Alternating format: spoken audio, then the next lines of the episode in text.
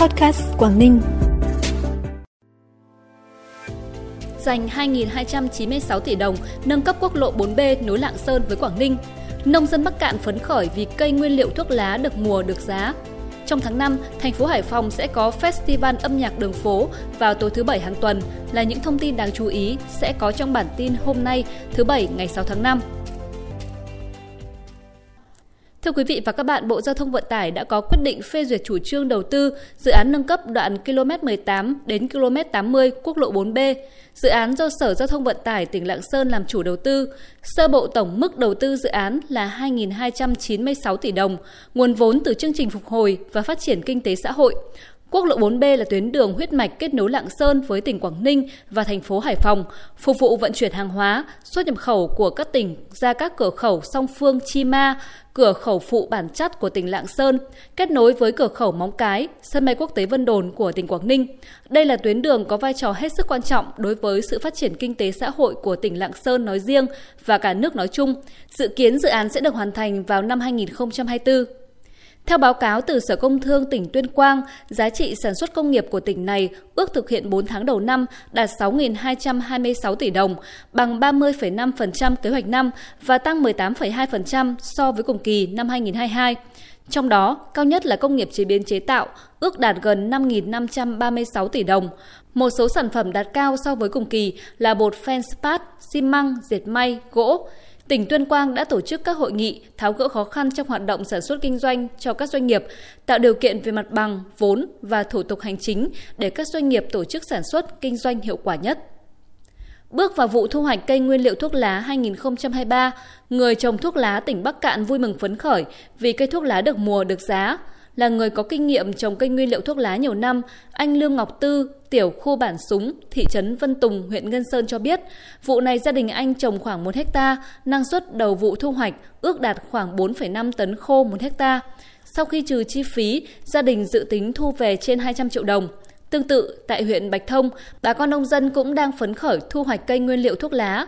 Theo anh Trần Văn Trung ở thôn Nà Lẹng, xã Sĩ Bình, ngay từ đầu vụ, trạm nguyên liệu thuốc Phủ Thông đã cam kết thu mua cho người dân giá không dưới 56.000 đồng 1 kg sấy khô. Tuy nhiên, tín hiệu thị trường thu mua năm nay tại một số địa phương đã dao động từ 60.000 đồng đến 62.000 đồng 1 kg nguyên liệu sấy khô, nên năm nay nông dân lại có thêm một vụ thuốc thắng chắc. Hải Dương giành 312 giải trong cuộc thi Olympic tiếng Anh trên Internet cấp quốc gia năm học 2022-2023, giảm 24 giải so với năm học 2021-2022. Trong đó có 38 huy chương vàng bằng năm học 2021-2022, 64 huy chương bạc, 81 huy chương đồng và 129 giải khuyến khích. Nhiều giải nhất thuộc về học sinh các khối lớp 4, lớp 5, lớp 11. Dự kiến ban tổ chức cuộc thi Olympic tiếng Anh trên Internet sẽ tổ chức vinh danh và trao giải cấp quốc gia cho những học sinh có thành tích xuất sắc vào ngày 20 tháng 5 tại Trường Đại học Kinh tế Quốc dân Hà Nội. Bản tin tiếp tục với những thông tin đáng chú ý khác. Thắng lợi của cuộc kháng chiến chống thực dân Pháp mà đỉnh cao là chiến dịch Điện Biên Phủ là chiến thắng của chủ nghĩa yêu nước, ý chí bất khuất kiên cường của dân tộc Việt Nam được hun đúc qua hàng nghìn năm lịch sử. Trong chiến dịch lịch sử Điện Biên Phủ, quân và dân Cao Bằng tự hào đã có những đóng góp to lớn, góp phần xứng đáng cùng quân dân cả nước làm nên chiến thắng lừng lẫy Nam Châu, chấn động địa cầu.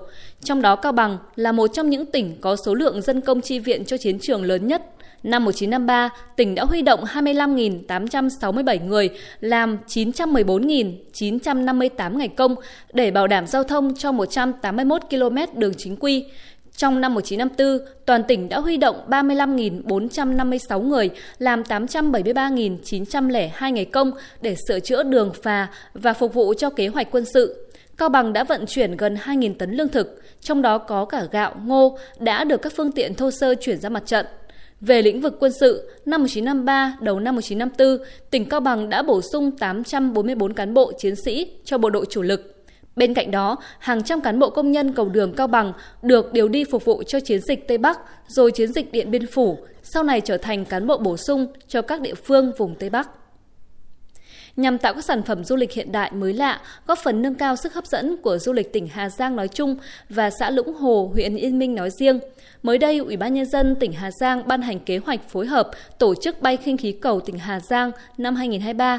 Theo kế hoạch thời gian tổ chức bay khinh khí cầu từ ngày 13 đến ngày 15 tháng 5, cất cánh tại Pa Piu, xã Lũng Hồ, huyện Yên Minh và hạ cánh tại trung tâm xã Lũng Hồ, huyện Yên Minh.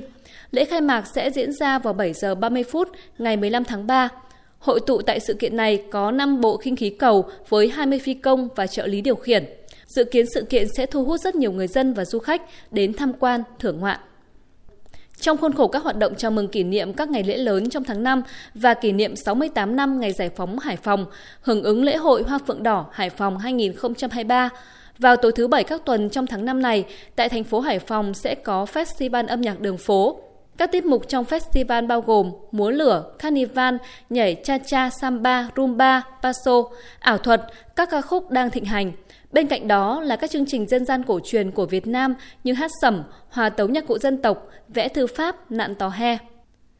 Bộ đội biên phòng cửa khẩu Hoành Mô, Bộ đội biên phòng Quảng Ninh vừa bắt giữ 5 nghi phạm, trong đó gồm có hai người Việt Nam và ba người Trung Quốc, tổ chức cho ba người Trung Quốc vượt biên vào Việt Nam qua khu vực đường mòn. Trước đó vào khoảng 9 giờ 40 phút ngày 3 tháng 5, trong quá trình thực hiện nhiệm vụ tại khu vực biên giới thuộc thôn Phai Lầu, xã Đồng Văn, huyện Bình Liêu, lực lượng chức năng đã phát hiện hai chiếc xe máy chạy vào hướng nội địa có biểu hiện nghi vấn. Đáng chú ý, khi được yêu cầu dừng lại để kiểm tra theo quy định, hai chiếc xe máy đã không chấp hành mà lập tức bỏ chạy. Qua truy đuổi, lực lượng chức năng đã bắt giữ được nhóm người này. Phần cuối bản tin là thông tin thời tiết khu vực phía Đông Bắc Bộ. Trong ngày cuối tuần hôm nay, khu vực này tiếp tục có nắng nóng và nắng nóng gai gắt, gió đông nam đến nam cấp 2, cấp 3, nhiệt độ thấp nhất từ 26 đến 29 độ, vùng núi có nơi dưới 25 độ, nhiệt độ cao nhất từ 36 đến 38 độ, có nơi trên 39 độ. Trân trọng cảm ơn quý vị và các bạn đã dành thời gian quan tâm kênh Podcast Quảng Ninh. Chúc quý vị và các bạn những ngày cuối tuần vui vẻ. Xin kính chào và hẹn gặp lại.